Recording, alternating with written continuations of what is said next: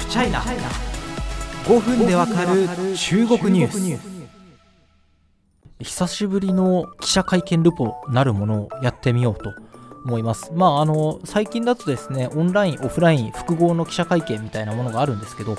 あの本当オフラインでですね、いわゆる現地のあの記者会見が復活しつつあるみたいな、この兆しは本当に記者としては嬉しいです。あの中国関連のセミナーもですね、大体オンラインというか、ウェビナーになってるんですけど、本当にオフラインにしてほしいと思います。もちろん感染対策をね、徹底するというのは当たり前のことなんですけれども、あのやっぱり現地に行くと、あの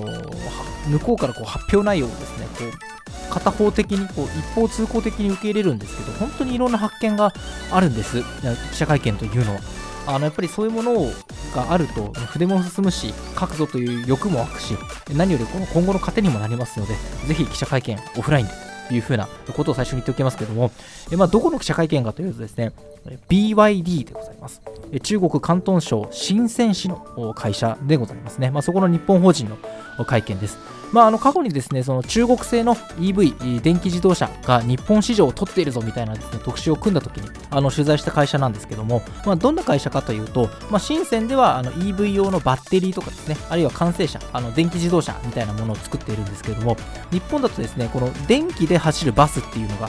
主力なんですね。まあ、電気で充電して、もうあのガソリン一切使わずに走る。路線バスとかですね、動物園の園内バスとか、そういうものをあのよく販売している会社です。あの EV バスという狭い領域なんですが、日本のシェアは7割を取っているというような面白い会社です。その記者会見の内容を考えたことなどを、えー、今回お話ししたいと思います。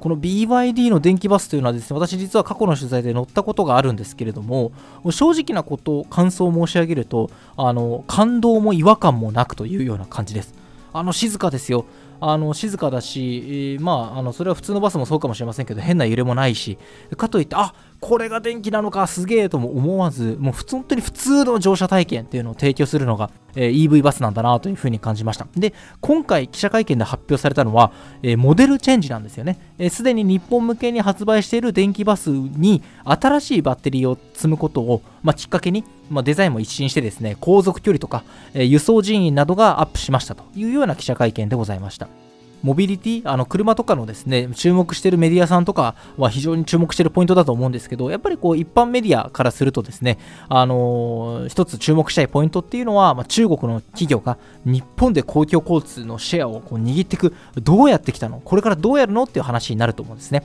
この BYD 日本法人というのは現在 EV バス64台日本国内で販売してるんですが、2030年までにこれを累計4000台まで伸ばすというふうに話してるんですね。いやいや、これはちょっと何倍だみたいな、80倍ぐらいかみたいなふうになる、70倍ぐらいみたいな感じになると思うんですけれども、ただこの BYD の幹部はですね、非常に、あのー、自信を覗かせてるんですね。やっぱり公共交通機関、バスとかを運営してる会社さんとかと話を聞くと、あのやっぱり排気ガスを出さない、CO2 を排出しない EV バスっていうのは、カーボンニュートラルの流れからもして、非常にこう意識が高くなってる。難しい目標ではないというふうに話してるんですね。じゃあこれを今後成し遂げる上での鍵っていうのは何か？僕はですね、これ一つ日本へのローカライズだと思うんですね。あの本社中国の企業です。中国流で成長してきた日本でも中国流でっていうのが、まあ、まあ、なかなかしかも公共交通というですね、あの伝統的な分野でそれが通用するとは思えないということは、まあ、BYD の方が一番よくわかってるという部分だと思うんですね。で今回モデルチェンジする2台のうちの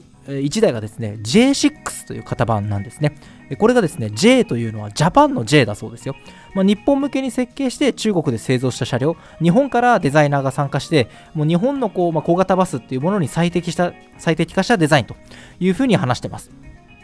で、どういうふうにローカライズしていくかっていう話なんですけれども、これがですね、まあ、中国企業だからいい加減なんでしょっていうものをやっぱり覆したいそうなんですね。まあ、何かその故障とか修理、メンテナンスの必要があった時に、48時間以内に必要な部品を日本全国に供給するということで、え拠点体制を整えているということなんですね。で、そこを見越してなんですけども、これ非常にあの経済安全保障の観点から語れると思うんですけど、まあ、サプライチェーンの強靭化をしているということなんです。まあ、今、新型コロナウイルスの感染拡大もあり、えー、ニュースとかでご存知の方いらっしゃると思うんですが、上海沖の港にですね、貨物船が大量にこう、停留してるんですね。もうなんか、あの、新しくできた動物園の駐車場かみたいなことぐらいですね、外にわーっと止まってるんですけど、要はもう物流がショートを仕掛けてるわけですよね。そういうものに備えて、日本国内で必要な部品を供給できるようにしようということで、日本製の部品、日本メーカーの部品を積極採用しているということを明かしました。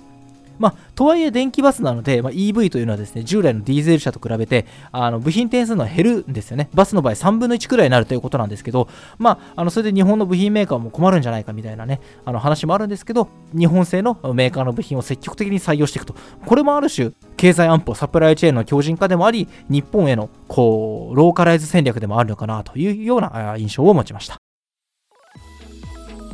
いやしかし会場に行って思うのがですね報道陣多かったねっていう話です。あのー、なんていうか、汚い話をすると、あんまり注目されてない企業って、偽記者みたいなお金払って雇うことがあるそうなんですよね。あのね、記者席がすっかすかだと全くあの格好悪いにも程があるのであの偽物の記者を座らせていくみたいなことも実は話としてあるんですけれども、まあ、ただね僕みたいなあの割と本物割とっていうかねちゃんと本物の記者からするとどれが本物でどれが偽物かっていうのは、まあ、一発で見抜けるんですけど、ね、今回は本当にちゃんとしたって言ったら失礼ですけどあの本物の報道陣が非常に多かったなと。てかほ、あの偽物見当たらなかったなという話なんですけどあのでやっぱりねあの普段僕あんまりちょっとあの車っていうかモビリティに詳しくないので読まないんですけど、車系のメディアってやっぱすごいあんなに多いんだねっていうのもちょっと一つの